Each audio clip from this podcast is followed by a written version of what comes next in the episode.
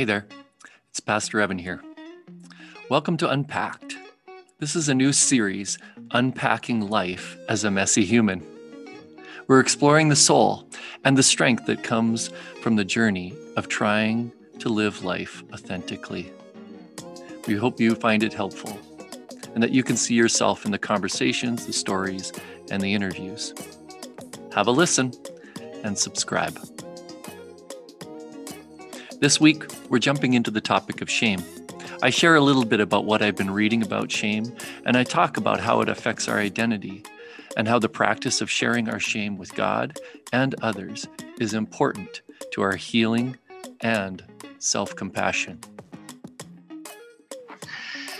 So, first of all, shame is kind of a, is a, is a weird one.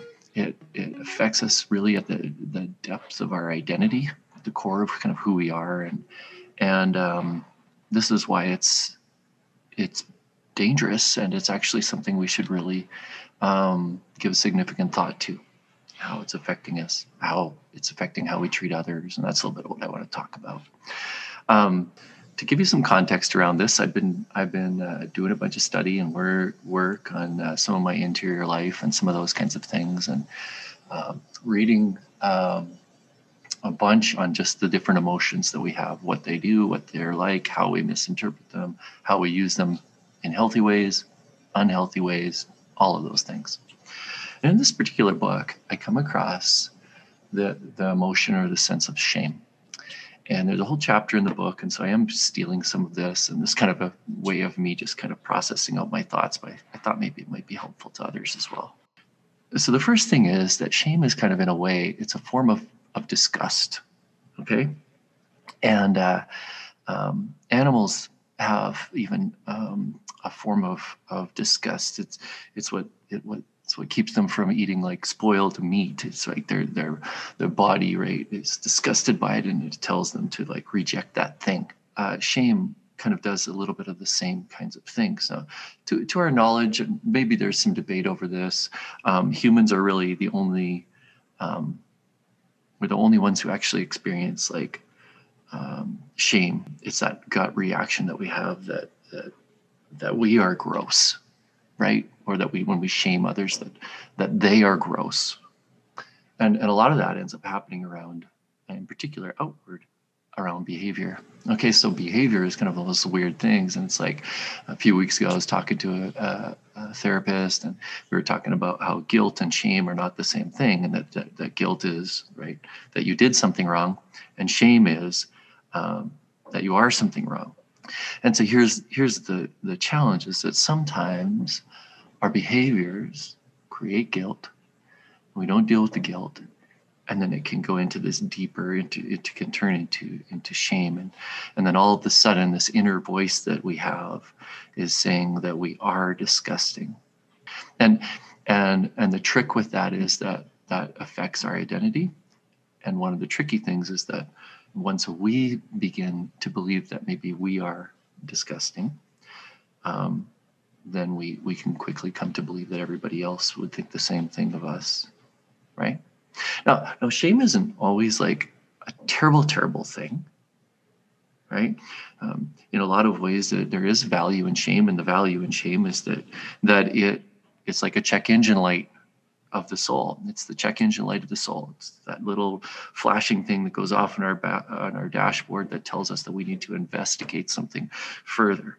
And and really, what's what it's identifying is that the line between our identity, that is like how God made us and, and what God has made us for, that some of those lines are crossed with these like conflicting messages that that we've come to believe we are our actions and that we are ultimately something that is disgusting or should be we should be ashamed of. These lines get crossed.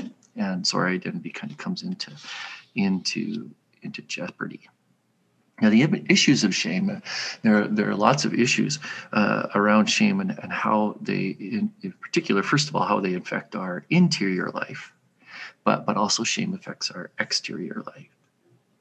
Right? So, first of all, um, like some byproducts of how it affects our exterior life, that's maybe a safer place to start, is that we project kind of our, our shame out onto others. In other words, it's like if I'm like this, then everybody else must be like this. And so we have a distaste. This can be some of the things we start to have a distaste for others or or distrust of others, right? Or maybe even we hold others, we blame others, right, for what we've come to to experience and discover. And that, and that can be real. People can say rude things, nasty things, and my kids will likely need counseling because I've said things that I didn't mean. I didn't mean them you know, I'm going to give you an example about about that in a little bit. And and then one of the byproducts, though, interior wise, is that shame leads us towards isolation. Okay, shame makes us it makes us hide. It you know it can make us physically withdraw, right? But but honestly, more often than than not, it's not the physical with, withdrawal from public, but we begin to build up barriers of protection and covering and layers we go back to Genesis, you know, Adam and Eve in the garden, they they they they come to a place where they believe that maybe God didn't give them everything that they need, that He's hidden it in these in this fruit, this tree of knowledge of good and evil, and all those things. And so they they want what God has, and so so they desire to know and to be God, and so they take from the fruit. Well, well, almost immediately, right? There is guilt, and then there's shame and the shame causes them to withdraw. They they they cover themselves. They they hide. And so when god comes and he's like hey where are you? They're hiding. They kind of need to be need to be found.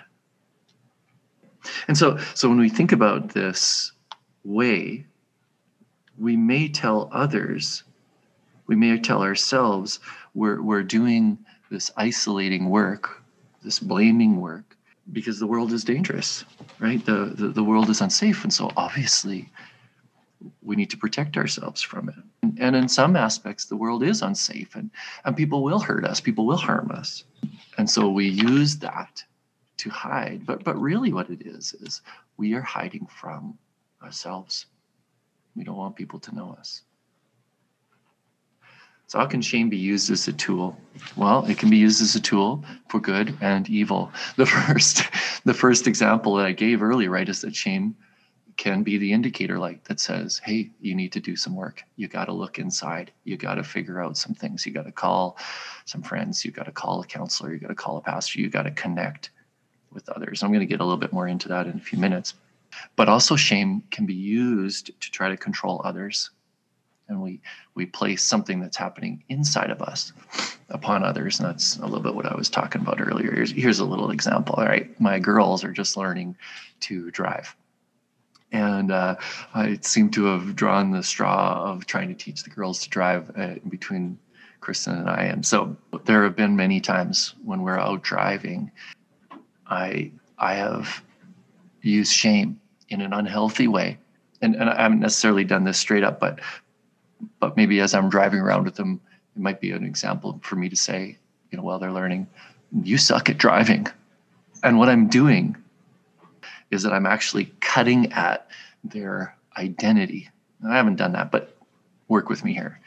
I'm actually cutting at their identity. I'm saying, you are a bad driver.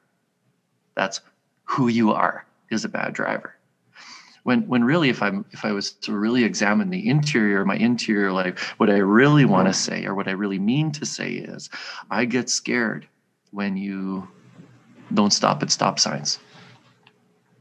Right? So so in a way projecting shame on them to try to control them to be better drivers. But really what i'm what i am saying is i'm afraid. You scared me hey, we make mistakes. We have to be good to ourselves. That's going to be a part of what we talk about when, when we get to the, hopefully the good stuff about shame, not the bad stuff. But but to be considering how are we in our life using shame to control others for our benefit. We shame somebody because they they shed light uh, in some dark part some part of our own story in our own life. Sometimes we inadvertently place our shame, our hidden thing, on others. It can be damaging and can be really, really difficult. It cuts at their identity rather than addressing, sorry, what's really happening inside of us. So the bottom line is that that shame uh, can cause us to withdraw. Adam and Eve covered themselves and they hid. And in the more of that hiding we do, in the, in the more of the withdrawing we do, we can convince ourselves to isolate further. We can convince ourselves that if people knew the truth of what we were really like, they would be disgusted by us. That might be true uh, for some people. It is possible that if people knew the truth of me, they might be disgusted by me and what goes on in my interior life. And then I have to ask myself the question like, is this a person that I need in my life? Or is this something, someone that isn't helping me to discover my true identity, the identity that, that was given to me by God, breathed into me, so to speak? These are hard questions, not fun questions for us, but something for us to, to deeply consider. The natural instinct when we're experiencing shame is to isolate.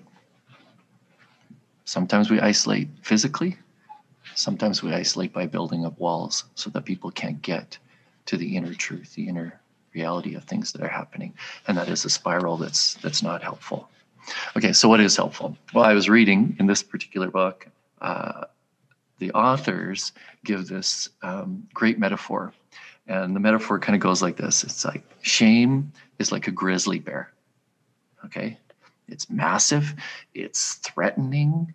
And when we see it, when we're out in the wild, our body is afraid. And our body tells us to, to instinctually do something and that is to run. Shame, the natural instinct, is to flee from it, it is to run. But here's the thing about grizzly bears uh, grizzly bears uh, like to chase their food.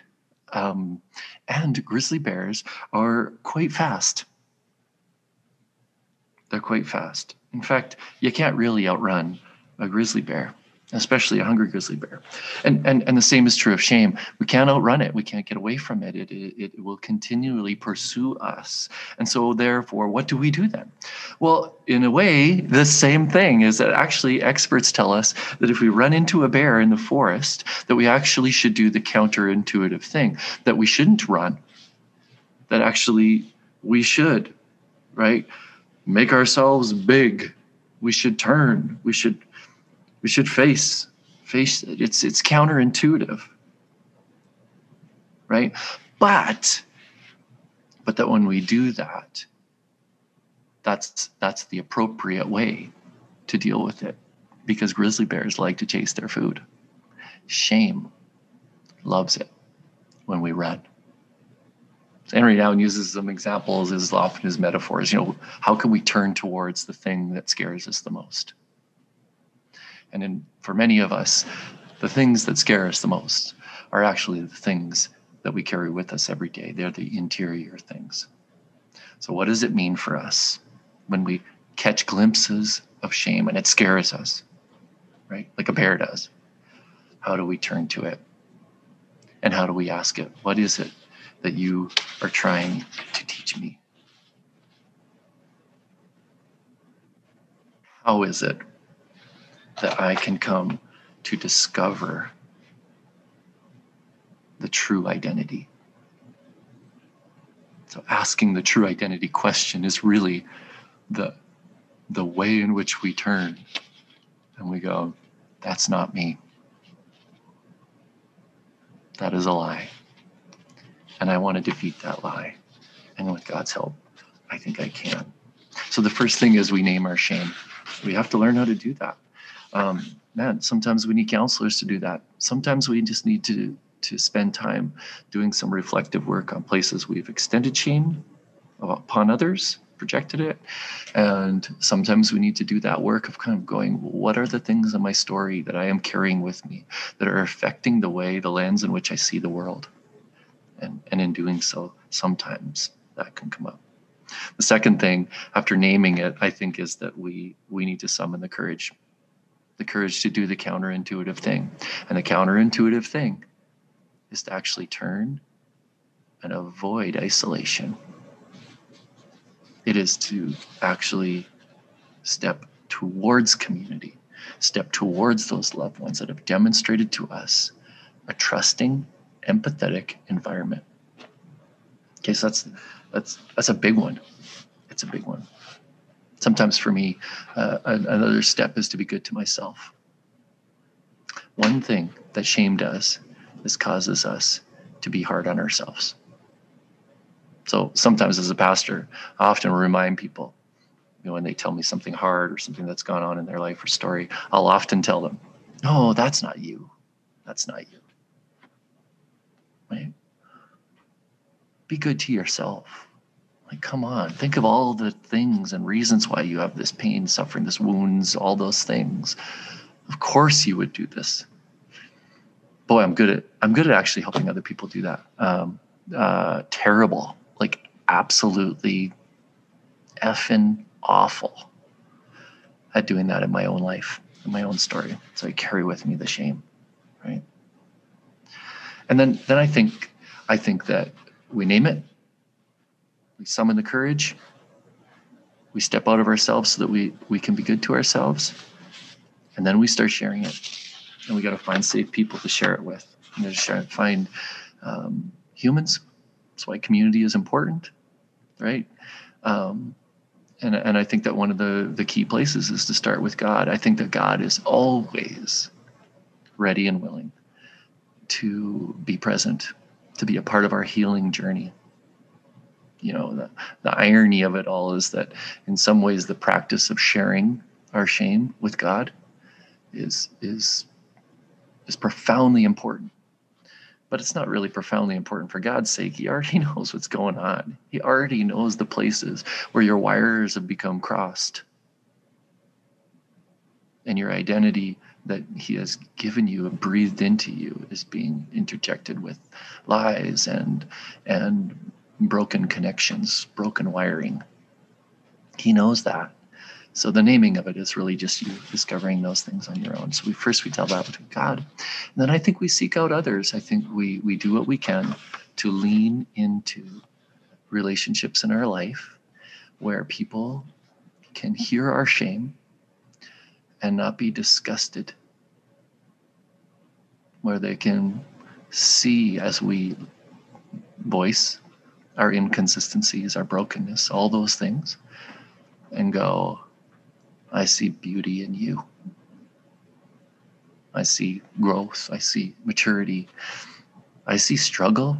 Yeah. I even see places where you've hurt others, maybe still are. But I see the beautiful thing in you, what you are made for, who you are, right? Those are the people who, who focus mainly on strengthening our identity, on reminding us of who we are, of drawing out in us the truest form of our identity, the thing that God has given to us. Oh man, this is a hard journey though. It, it, it takes a great deal of self-reflection and most definitely takes a great deal of truth. And and to be honest with you, I've shared sometimes some of my my deeper shame that I carry. We all carry some forms of shame, and it hasn't been received well. And and we have to ask ourselves, is being free worth the risk? And I think it is. And it doesn't happen overnight. And it requires bravery and courage and self reflection. It requires good relationships, healthy relationships. Um, it may even require protecting ourselves from some of the other unhealthy relationships that are present in our life.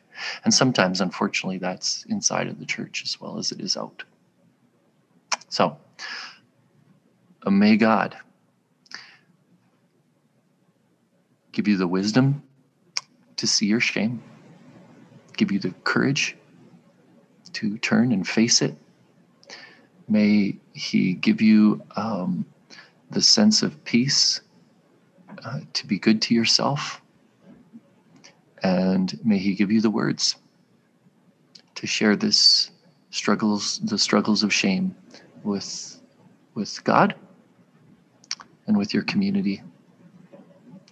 And then may your community have the empathy, the deep love of God, enough so that they might see you for who you are and not be disgusted. I think it's worth the risk. Um, be brave.